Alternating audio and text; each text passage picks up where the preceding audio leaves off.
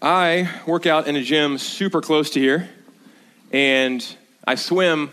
That's the that's the, the bulk of my workout is just swimming laps, and so I change in my swimsuit in the locker room, the men's locker room, and walk into the, the it's in the back, the the, the three lane lap pool, and right as you walk into walk from the men's locker room into the pool area, which is co-ed.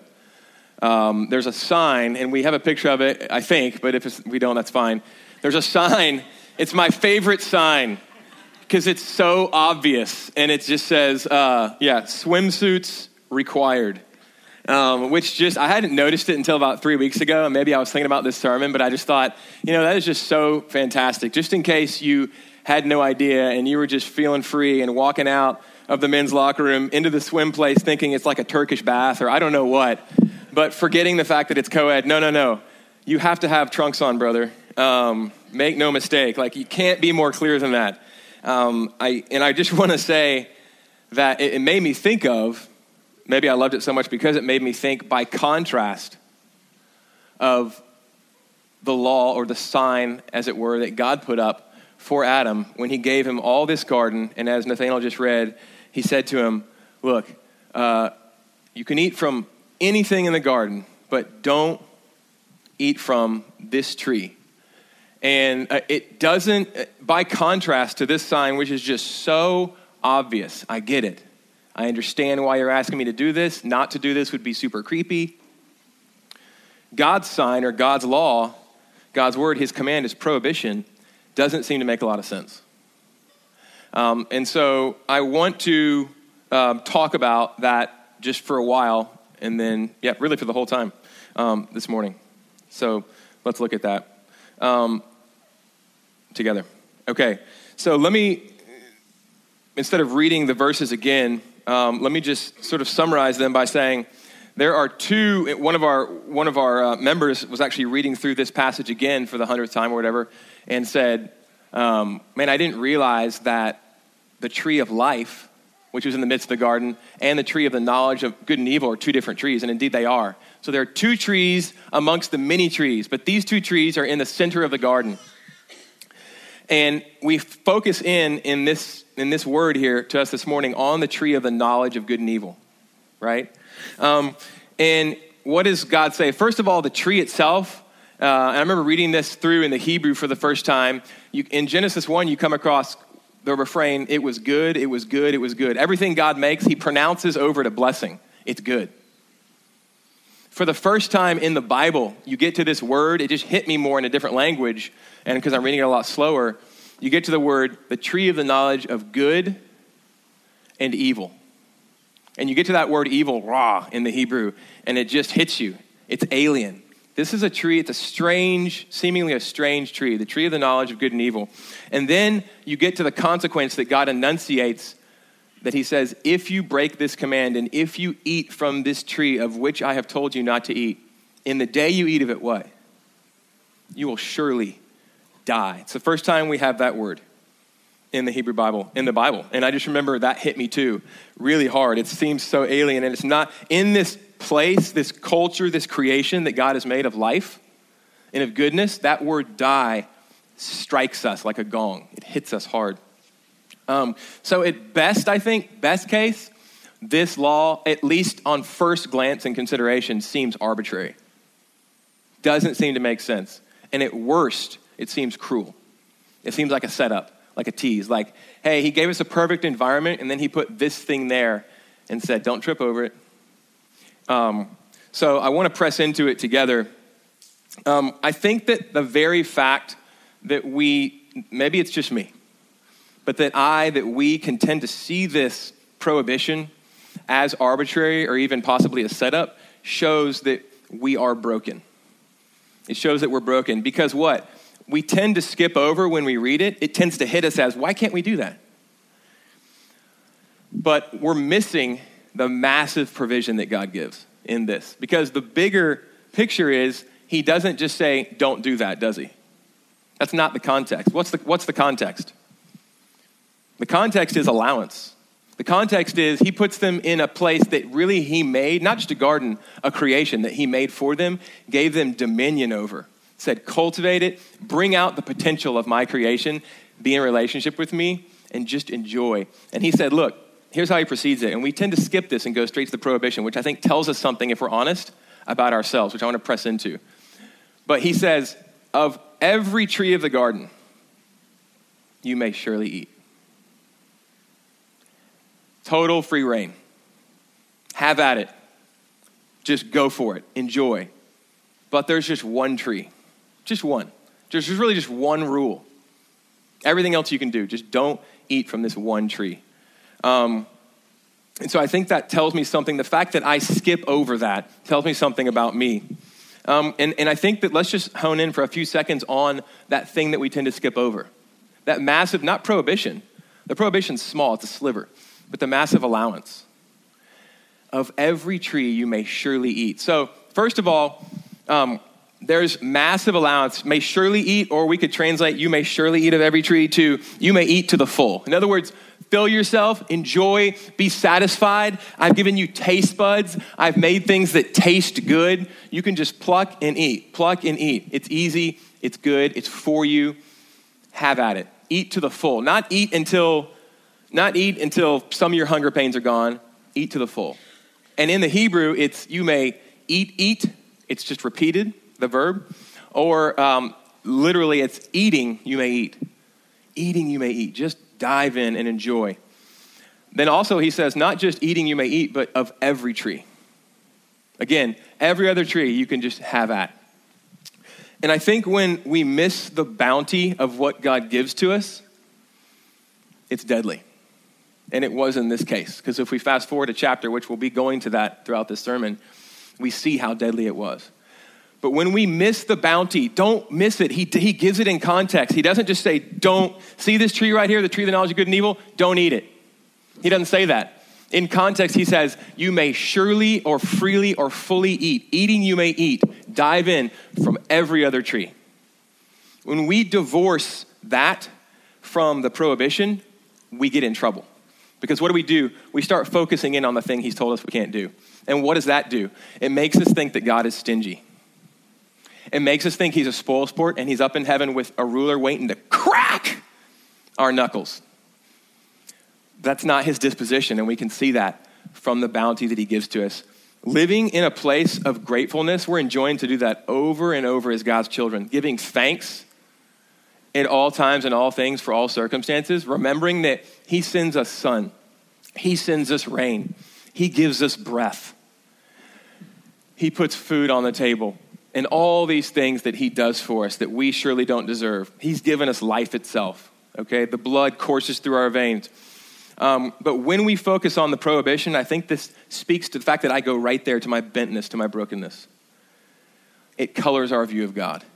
And we think he's holding out on us. And ultimately, if you fast forward a chapter, Genesis 3, that's exactly what the serpent insinuates to Adam and Eve, to our, our first parents, that God is holding out on you. He doesn't want what's best for you. He doesn't want bounty. He doesn't want you to have what's best, okay? And that's what happens.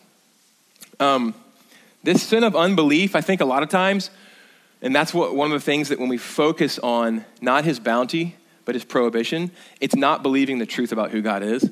It can happen not just to an, an unbeliever, someone who doesn't know God. It can happen to us as children of God. And I don't, by saying us, I don't assume, I dare not assume that all of us are children of God by faith in Christ. If you're here and you're not, I'm so glad you're here. But even, even for children of God who are believers, faith isn't just a one time deal. It's not like one and done, okay? We are considered reckoned righteous through faith in another, Jesus Christ, but we grow in that faith. And a lot of times as Christians, we can walk in unbelief. We can walk saying, Yeah, I believe the creeds, I believe all these things, the Nicene Creed and others, things I read in the scriptures, but walking in um, practical agnosticism or atheism. Not believing in our day to day that God is good, not believing that He wants the best for us and has the best for us, not remembering what He's done for us in Jesus Christ and that that's His heart, and thinking that He is holding out on us, and I better get the gusto for myself. Okay, so, uh, and I'm, I'm the first to confess. If I'm pointing one finger at you, I'm pointing four back at myself. I'm the first to confess that I can live in that unbelief. And as my wife pointed out to me, that's one of the things that can lead to strongholds in our life. It can lead to strongholds in our life. As we um, we, our view is colored by the things that we can't do and that God prevents us from doing and, and prohibits. And we're just, we're just focused on those things. And so we begin to worship a false God. and We begin to think of God wrongly. And we begin to go after things that, that are wrong for us, that we think life is in. We see it with our first parents. We see it daily with ourselves. We see it daily with ourselves. Um, we're in a, we have a class at 9 a.m. and we're going through the whole Bible, and we're in uh, Leviticus and Numbers right now, first few books of the Old Testament. Um, we were in Exodus a few weeks ago, and in Exodus is the first time God gives the Ten Commandments. And the Ten Commandments, if you, we all at least know about them, even if we don't know them, we might, we've heard them maybe. But you can, they're rules. They're live this way, don't do this, do this. Okay? We can think of out of context, we can just think of them as a list of things. He's waiting to crack our knuckles. Don't do this. A lot of them are don't do this, don't do this, don't do this. We could think of it as it's not a loving God. He's just waiting. He's a spoil sport. But we're reading it out of context if we do that. Because what has just happened, what has just happened before that, before he brings the people to Sinai and comes down on the mountain and gives them a law to live by, what happens right before that in the, in the narrative? He's just brought them out of slavery through no good of their own. He has chosen to set his love on them, and he has brought them out of Egypt, out of the iron furnace. And he has parted the Red Sea, and he has drawn them into the wilderness, and he's about to give them a land that he has promised to them because he has chosen to cherish them as his people, Israel, the Hebrews. Um, and so, what does he say at the beginning of the 20, of the 20 commandments? In Exodus 20, I'm adding 10. Is that okay? Heresy alert. Um, there are a bunch more that follow, but the 10 commands, the 10 words, um, but right before he lists them all out, here's what they are. There's a little preamble. You know what it is? He says, I am the Lord your God who brought you out of the land of Egypt. I have saved you through, no good of your own. I have lavished my love upon you. I didn't save you because of your behavior, I saved you because of who I am. I've freely given it. Now, therefore, in light of my love, live in this way. Do you see how that changes things? He's a good God, He's a loving God. Um, we can see, I mean, I could list off a litany, but just two things sex and money. We can see those, these things like that, okay? We can think that we can give sex to the devil. There are all these no's around, at least in the scriptures, around here's how to do it right. We have to remember it's a gift, it's God's. He made it, He made us to respond to it, and He made it to be good. But just like a fire is to be kept within parameters so that it cooks food and warms the house, because if it gets out of those parameters, it can literally burn the house down. Sex is that way. Do it in this way. I've given it to you for good. Money is the same thing.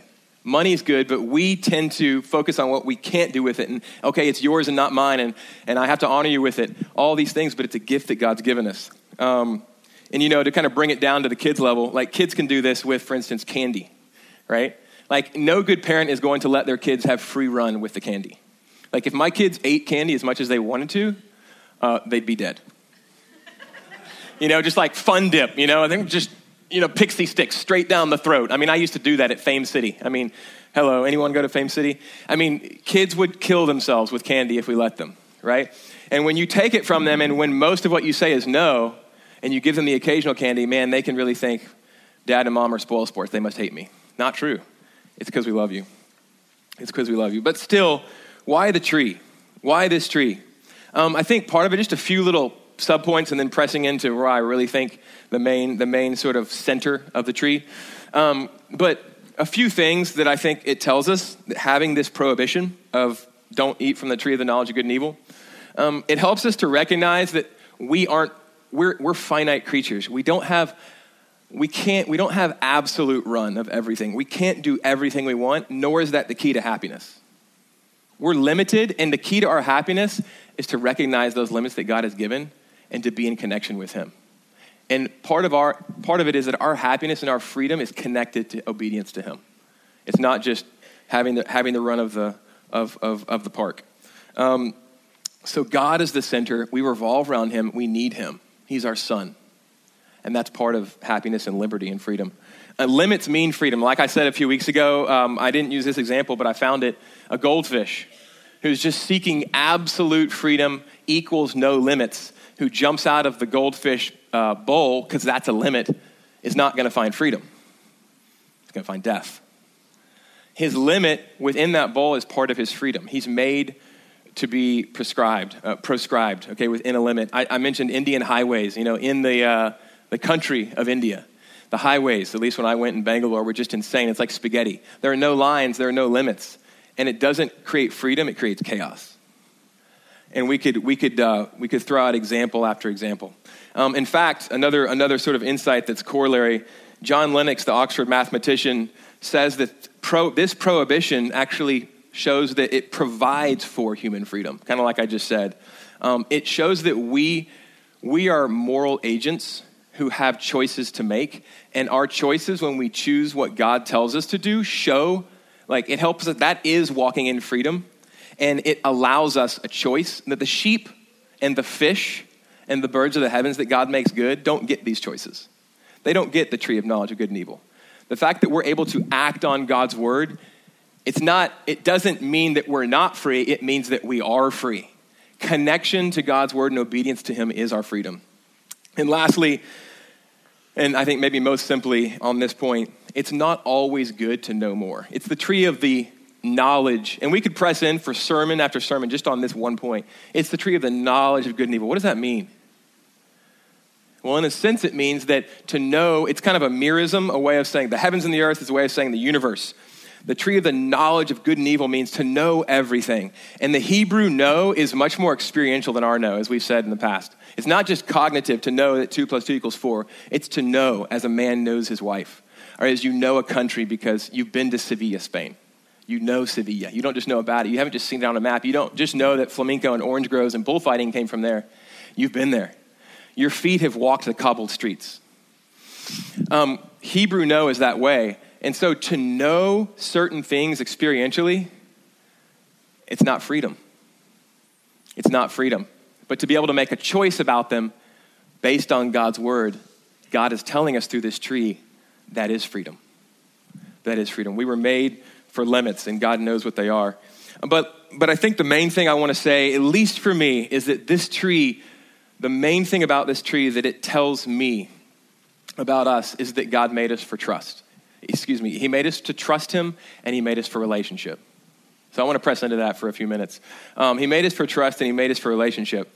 Um, I'm, I've read, I'm reading another book by this guy, Bob Goff. I mentioned it a few weeks ago, um, and I'm reading, I'm reading, reading one now. But in the, in the book that I read before, I think it's Everybody Always, he talks about how they live in California, but he has a lodge. Must be just a big house. A, he calls it a lodge up in Canada that they go to all summer, apparently. It must be nice. Um, but they have a lodge in Canada, and I, he, he puts his phone number, he literally puts his cell phone number in the back of the book so you can just call him anytime, and people do.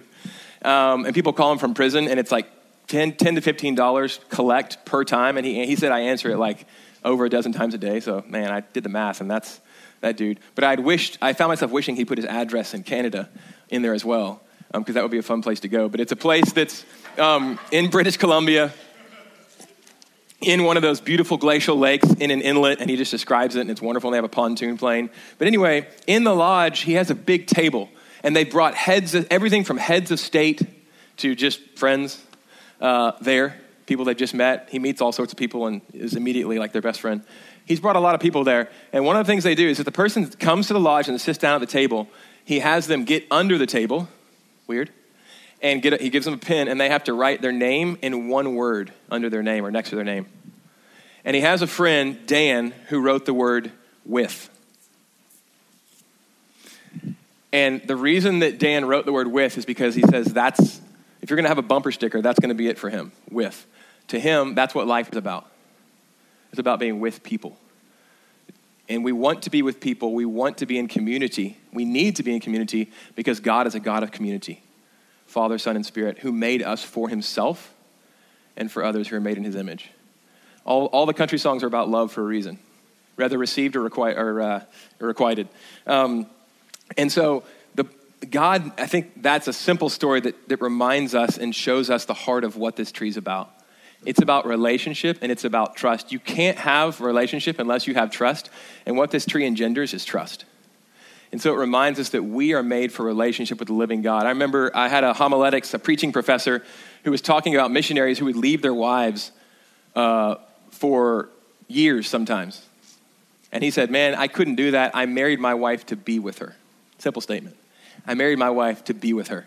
And uh, that's exactly why I married. I remember thinking that when I asked Robin to marry me, he's like, I want to be with this woman. I don't want to not be with her. I don't want someone else to have that pleasure for the rest of their lives. I want that pleasure. I like her. I'd like to be with her. I'd like to be with her until we die. Um, and so that's what God made us for. Um, and I think this tree tells us about that. Um, we are made for relationship with God. Um, there is a book, it's the middle book in the Space Trilogy by C.S. Lewis, and it's called Perelandra. C.S. Lewis was an Oxford literature and Cambridge literature professor.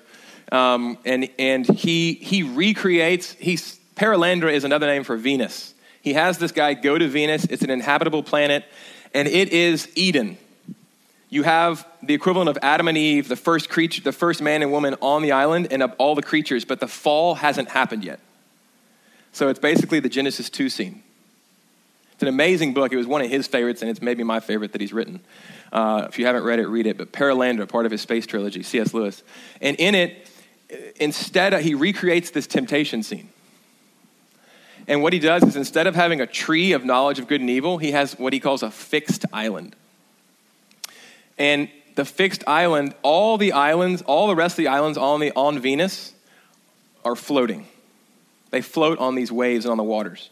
And you kind of have to get sea legs to even be on them, but it's, it's just cool how he describes the planet. But there's one island that's fixed like ours. And in our world, fixed island's fine. Fixed earth is fine. There's nothing wrong with that. But in this planet, the divine being, um, he, Maleldil, he just says, because of his word, don't, he says, don't, you can go on the fixed island, but once the sun sets at night, you may not stay overnight on the fixed island. What makes it, what makes it sinful, what makes it not doable, what makes it wrong is that simply that God has said, don't do it. On our world, it's fine. Um, it seems arbitrary and it even seems kind of like a setup.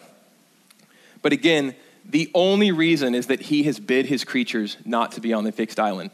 Um, it, you can't submit that command to your reason and have it work out. You can lots of other commands. But what it means is that you're relying not ultimately on your reason, but on his word. And it makes you trust. And ultimately, you're not relying on your will, but what? On his will. And so that creates relationship it creates relationship. Uh, it makes us trust Him. It's either, in the end, it's either going to be my reason or God's. I have to make my choice. I have to make my choice. Um, and you know, that seems a bit up here, but I think every parent or anyone who's been a kid, so you, you either have been a kid or maybe you're, if you're a kid now, this applies to you too. But there's a point as a parent at which, and if you're a kid, you've heard this probably too many times from us. I know my children have you give them reasons for all sorts of things, but at some point, you just say to them when they say, Why? Why? Why? Why? And you, they say it 115 times a day because they're curious, but also they're, they're kind of testing you. At some point, you say, Because I said so. And ultimately, I've always heard it presented as sort of like the parent just gets tired because I said so. And I've said it like that way too many times, right? Like, that's out. You know, you, you kind of, your dignity kind of goes out the window at that point. You don't have as much cred at that point when you do that. But um, I think ultimately we know deep down, even if we haven't articulated this, that they need to, at some points, be able to obey simply because you said so and not have a reason. Because what does that require? It requires sometimes them to not need to have to understand because they know that you want the best for them and that you've proven yourself. We don't trust people who haven't proven themselves trustworthy, but hopefully you have. You've proven yourself trustworthy, and at some point, they need to be able to do something just because they trust you. And you said it, and that settles the matter. And you can explain later.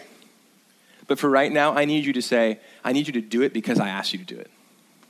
Um, so we know this intuitively. And you know, that's a simple sort of pedestrian example that I think any of us can understand, but also it honestly permeates every area of knowledge. Science works this way. And we don't have time to go into exactly all, all of why, but one simple explanation for that is um, there are certain things, there are a lot of things, I've touched on this in the past, that science can't explain itself through its own mechanisms. Okay?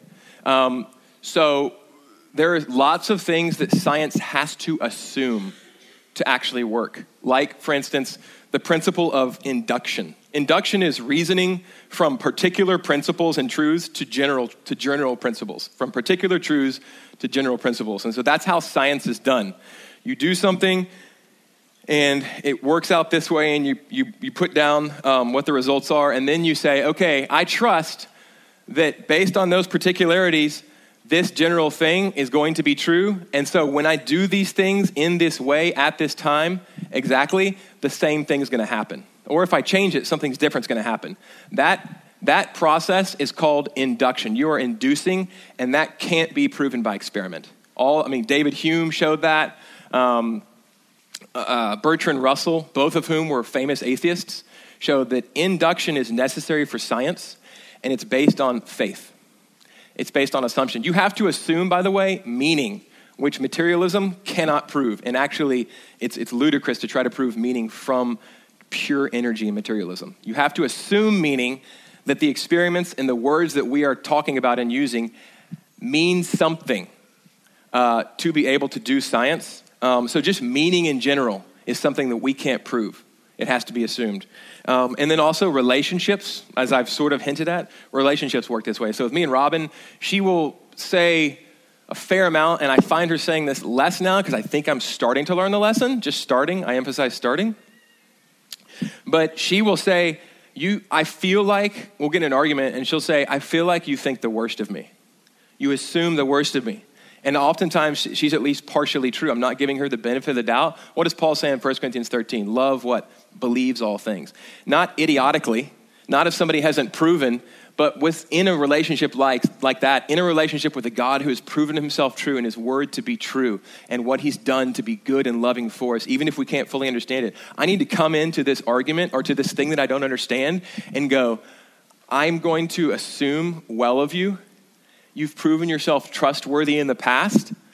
And that actually is the soil in which good and healthy relationships grow. If you do not have that, you will have a terrible relationship. It's no different with God. It's no different with God. And He gives us His word, and if we flout it, uh, it, it wrecks things. So Adam and Eve, they had His word, but they broke it. Um, and it ruined them and hey, it didn't just ruin them and their relationship and their relationship with God, it ruined everything that had been put under their charge, which means it ruined all of creation. It's what we call the fall. It wasn't a fall down the stairs, it was something that shattered the cosmos, okay? Because they were given charge over all things as God's co regents. Why? That seems like overkill. Do you ever think about that?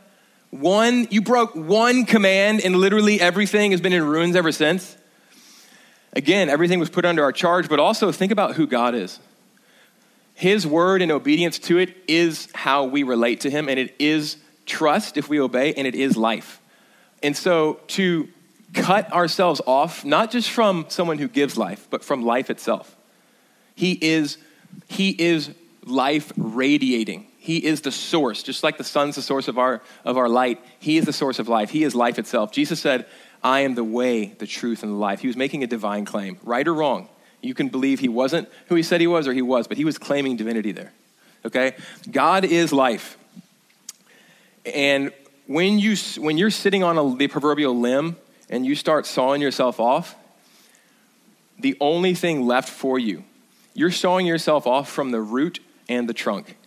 And when you finish that job, the only thing left for you as a limb is to fall and to sit there on the ground.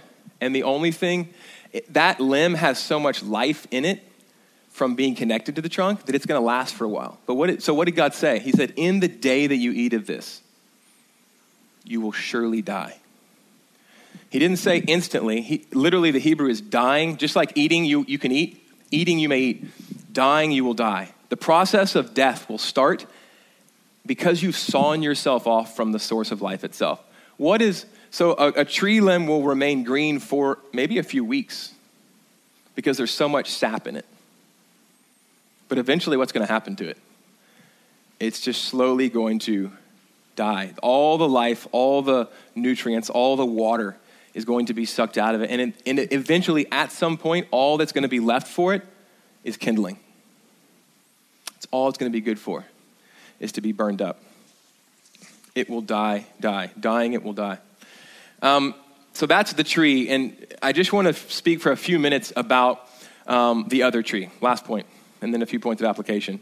So that's that tree, that strange tree. We pressed into some of why I think it's there, really to connect us to God and to show that freedom and a perfect world means being in relationship with God. We were made what? To be with that word under the table, Him. And that means to do what He says. Okay, if, you if your kids don't understand that that's the key to life, they will die soon. If they don't, if they don't obey you. And so you help them to try to obey because you know it's life for them, right? It's the same with us and God. We need God's word to live. We rejected it, and in doing so, we rejected him, and death ensued. And so, what, if you want to know what the rest of the Bible's about, quick, just a five second sort of here's the rest of the Old Testament. The rest of the Old Testament, the Hebrew Bible, from Genesis 3 through the last prophet Malachi, is sort of a working out of that death. But God being faithful with his promises and making a people for himself despite that, okay? But that disobedience and that death that follows. Um, but in the fullness of time, Galatians 3, God sent not just prophets, not just priests, not just kings, not just wise men, but he sent us his own son. When the time was exactly right, Hebrews chapter 1, he sent us himself. Fully man, born a child of a virgin, of the Holy Spirit, and fully God. He sent us his own son, his beloved son. Um, he sent us himself. But those who received him, those who he came to, I should say, those whom he came to, did they do better than Adam and Eve? Adam and Eve broke God's word. Those who Jesus came to, you can read the Gospels and find out, but take my word for it for now. They didn't just break his word, they, they literally broke him. He, what John calls him the word, the logos, the Greek logos, the word, the thing that gives intelligence and meaning and life to all things, the, the, the one through whom all things were made. We didn't just break a command of God, we broke God Himself, if I can say that. We broke the very Son of God on a tree. Um, you know, and they did, but we haven't done any better, have we? Um, for, for Adam, just want to compare Adam and, and the second Adam here for a little bit. For Adam, obedience was easy. If I can say that, it was easy. He had every advantage. He was sinless. He was in a garden. He could eat of anything. He just couldn't eat of this one this one tree. Um, not for the second Adam. Paul calls Jesus the second Adam, and Adam just means human. He was the second human. Everyone between the first Adam and the second Adam was just shadows because of their brokenness. But here comes the second human, the second Adam, and he had he didn't have just one thing to keep. He had all the Old Testament law. Hundreds and hundreds of laws to keep from the heart, truly, out of love for God and neighbor, and he did it. He did it. Um, he was tempted not in a garden, but where? In the wilderness, in the desert that our sin had made of the earth.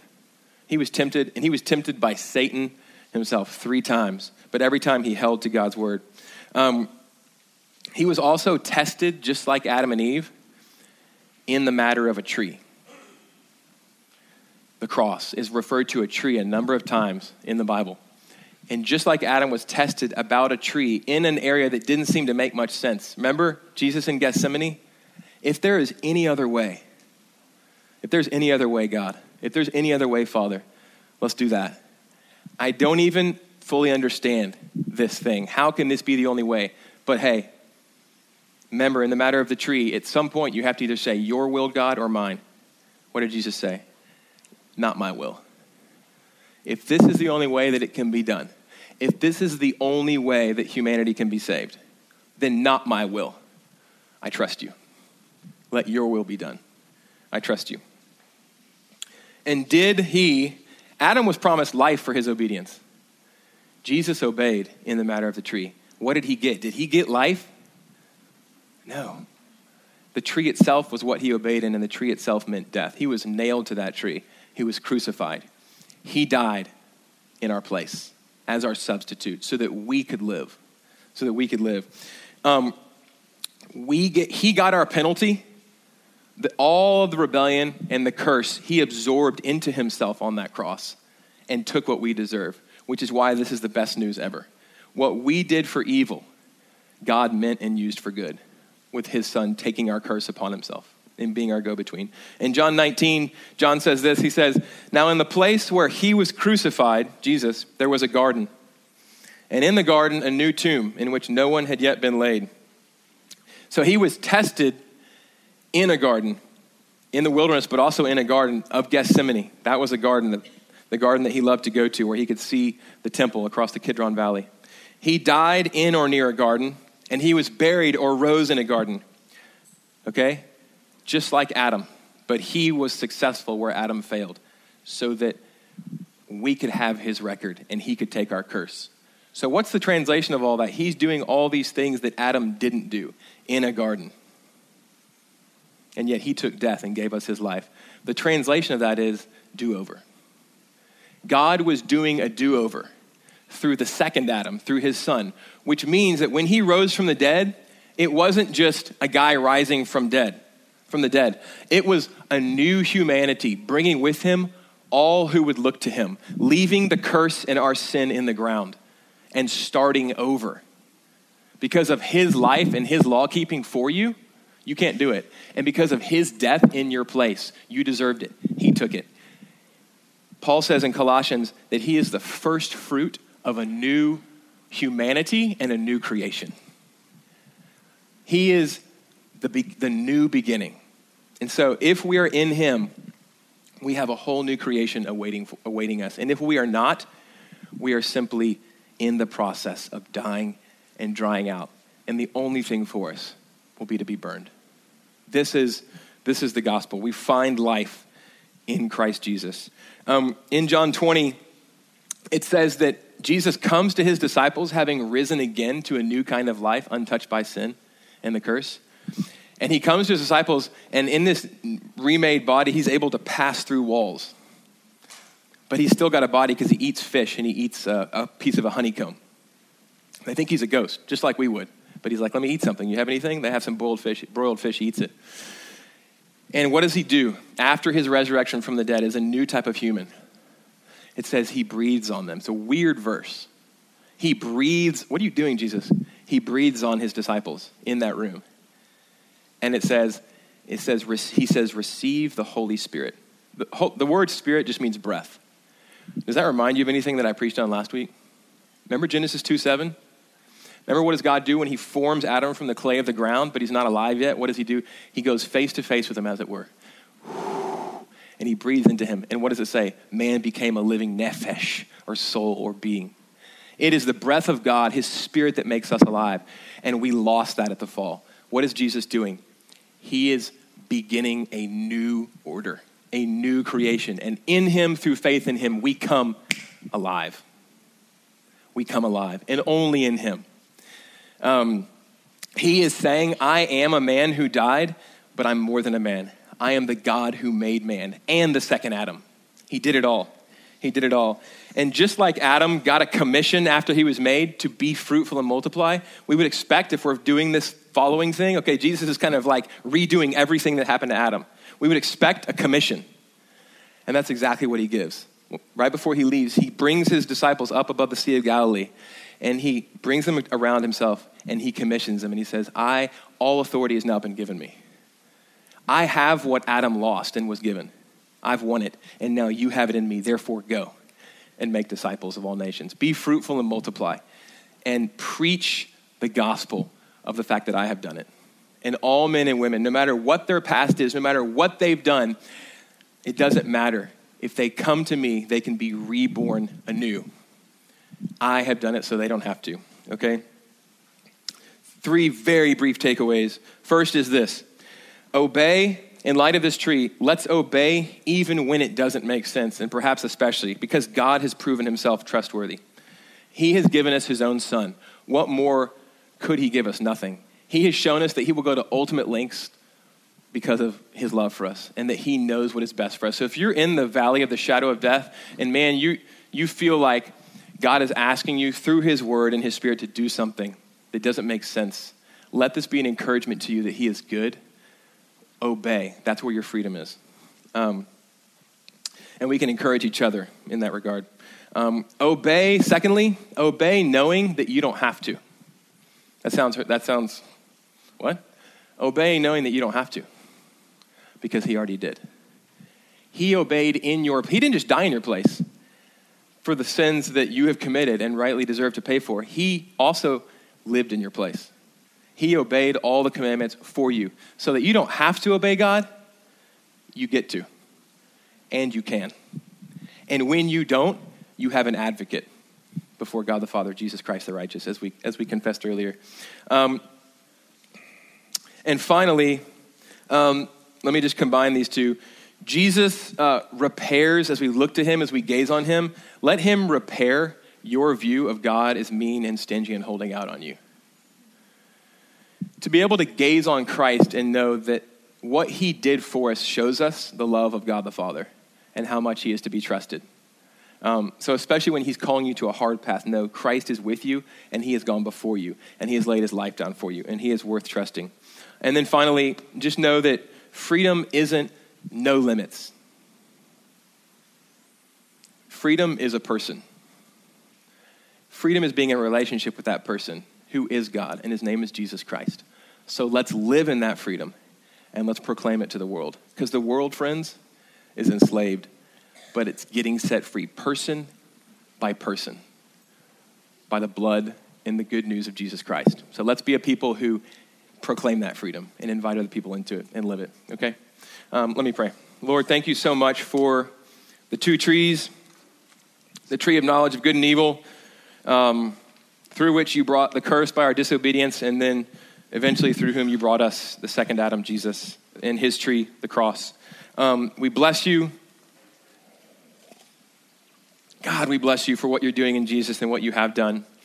Um, and I pray that you would just breathe on us and give us your spirit even now to make us alive. In Jesus' name, amen.